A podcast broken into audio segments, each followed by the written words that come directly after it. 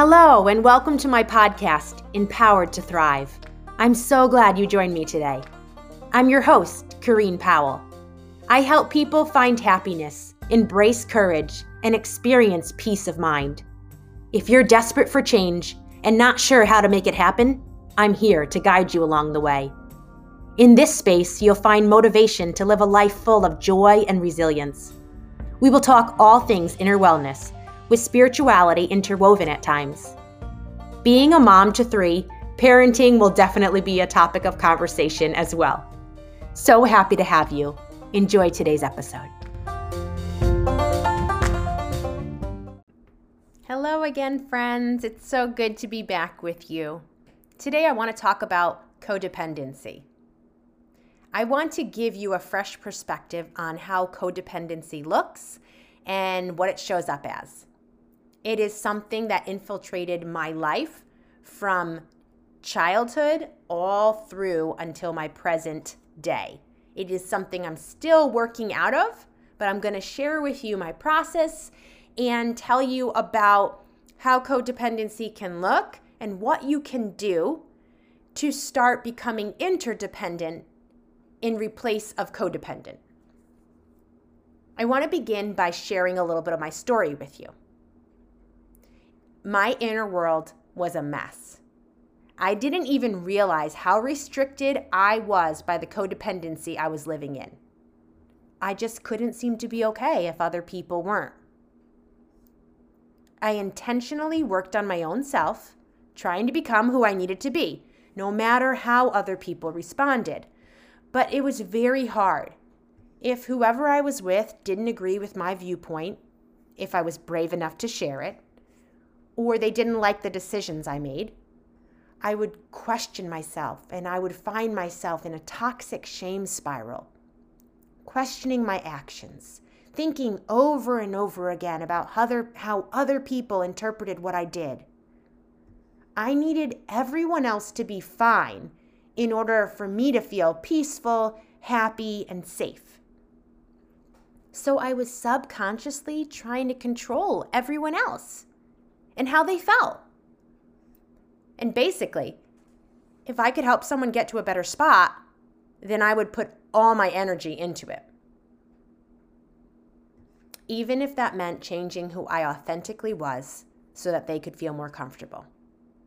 How devastating that is when we suppress ourselves and we change who we really are just to make someone else happy or more comfortable to be around us. Codependency shows up as people pleasing, self sabotage, neglecting your own self repeatedly to ensure everyone else is okay. It looks heroic at times. Think about the friend who stays in the hospital night after night after night with the person who needs the support. I've been there, I've done that but I was putting on myself a responsibility to be there, even at times when I needed to go take a break. It wasn't that there was no one else who could be there, but I just felt like I needed to. I needed to be the hero. Again, this was all subconscious. I wasn't aware of what I was doing or why I was doing it. Some people even admire the helpers, the codependents. But the key is to know what drives you to help. If you are a helper, there's nothing wrong with that. Being a nice, kind hearted person is fine, it's beautiful. But when you're acting from a place of codependency, then it becomes toxic. Interdependency is much better for your mind and your body. It's a give and a take between two parties. It doesn't feel manipulative or controlling. I can be okay even if you're not okay. It's both parties compromising and helping each other out pretty much equally. Now, again, there's going to be times when you're in a rut at a low spot and you need the other party to be more of a support for you, and vice versa. That's normal in life. We'll have our moments where we're not able to be everything we normally are. And the beauty of that is having supports and relationships where people are able to be for us in that moment what we can't be for ourselves. But if that's a norm, say you need everyone else to be for you because you just can't be for yourself, and this is a way you've gotten used to living, then that's going to be something to look into. Or if you're being the support for the person who just isn't able to make it on their own, I'd like you to look into why that is.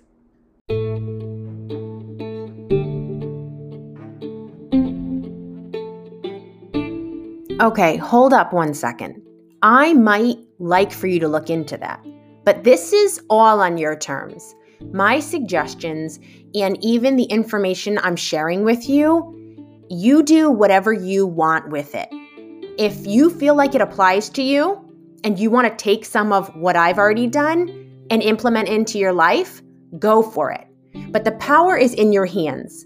What I'm saying are my suggestions. You always get to do what you want with what I suggest.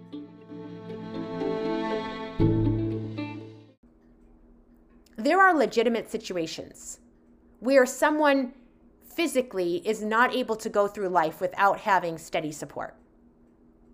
Even in that, the caregiver needs to have help come in to relieve them. But I'm really not talking about that situation. I'm talking about the ones that we can think of where somebody just doesn't get their stuff together, to put it nicely, and everyone else bails them out and picks up the pieces and does what they should be doing for themselves, but they're just not willing to do it. The person who needs a couch to sleep on at night or just needs another loan. I'm talking about helping those people and how that can be very toxic for you and for the relationship between both of you. So it's great to love and support friends and family. I'm not saying that we should be cold and callous. But here's the point I want to drive it's ultimately the responsibility of each person to take care of themselves.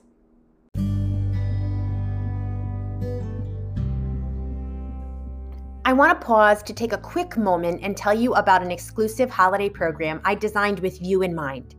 How to Radically Change Your Holidays was set up to help you create ease and enjoyment in a time of year that's normally very hectic and stressful. Now, perhaps because of COVID, you don't feel very excited about the holidays this year, or you don't feel like you'll be very stressed out because your to do list is shrunk and the events you're going to are next to none. But this is a prime time to look within yourself and make internal and external changes so that next year, when things feel more normal, you're able to implement the things that you worked on during this year. What I share with you in the holiday program is going to help you out when you encounter all of the holidays within your in your year, not just at Christmas time. So, look in the show notes for an exclusive offer just for you to pick up this holiday program. You shouldn't ever have to fight for someone's inner wellness or their happiness more than they are. When you are, it means you're taking responsibility for something that isn't yours. It's a misplaced responsibility. Even in parenting, this can show up if I am trying to protect my children from their own consequences, the results of their actions, I may be doing them a disservice. Now, as their caregiver, there will be times where I need to help them out. There are other times I'm going to give them two choices and they choose what they want to do. But whatever they choose may result in something they dislike. And I can't live my life trying to protect them from everything that's uncomfortable. If I do that, I am really giving them a disservice. They will grow up with a way of thinking and an outlook on life that won't help them out. If they expect to be bailed out and taken care of every time the going gets tough, I don't feel like I've served them well in parenting them. Now, I'm not looking to say that we all need to do relationships perfectly. Relationships, like I said last week, relationships will be messy, they're, they're imperfect. That's okay. I'm wanting us to look deeply within ourselves so that we can evaluate is codependency showing up within our own lives? And if it is, what small steps can we start taking to bring in change? How can we become interdependent with people and not codependent? So, for myself, this started when I was a child. You see, people around me weren't doing well. They weren't able to handle their own emotions. They were overwhelmed and stressed out. And so it created toxicity, chaos, which resulted in traumatic experiences for me. If I could help out one of my caregivers or someone around me, and that made them feel better, then that meant my experience was going to be lighter and easier. I was actually learning to be codependent, to please people, to help people, to protect people in order to keep myself safe. So it was a way of surviving, it was a protective mechanism that I started to live by. And because I did it very unaware of what I was doing and on a subconscious level, I started functioning in this way. Then it just translated through my life. It continued on. It showed up in my friendships. It showed up in my relationship with my husband. It showed up in my relationship with everyone. And I started to identify it and weed it out of certain relationships. And I started to establish boundaries and make changes. And then I realized a few years ago it was still very predominant in my relationship with my husband to the degree that I was making his meals for him before he'd go to work because I didn't want him to be hungry on the job. So if he didn't make time to make his own meals, I was putting myself out, getting up earlier when I was exhausted just to ensure that he was safe, that he was fine. He didn't ask me to make his meals, I just did it for him. When I realized how deeply this was ingrained in my way of living, I was so determined to root it out. I didn't want to keep living for everyone else and sabotaging myself all along the way. So it doesn't mean I stopped doing everything to help my husband out. But you can be sure I stopped making those lunches. I'll give myself a little bit of extra sleep. And if you don't make your lunch, then you can be hungry or you can pick up lunch somewhere else. It sounds harsh, but it only became so abrasive because I was frustrated with myself. I was done with living that way. And so I uprooted it in an abrupt way. But you might find other ways to uproot codependency out of your life in a more gentle way. Go about it however you need. My encouragement to you is to look within yourself to discover if you identify with anything I've talked about within these last 11 minutes. And if you do identify, what can you do to start creating a different way of living, to start changing your patterns and ways of thinking and being so that you can be more for yourself and you can be actually benefiting your relationships. You can be doing good for other people by establishing boundaries. That won't always feel comfortable for you or for the other person, but it is definitely for your best and it is for their best.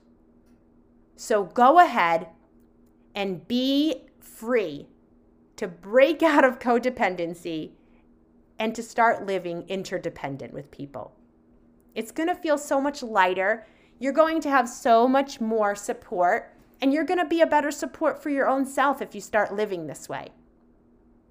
If anything I've said resonates with you, you want to talk about it more fully, and you want actual help for you in the situation you're in, please reach out to me, set up a coaching session, and I'm sure I can be of, of, of help to you. My link to the scheduler is in the show notes, so please go check in the show notes for a way to go and set up that coaching appointment. And I hope you have a great week and wishing you the very best until we talk again.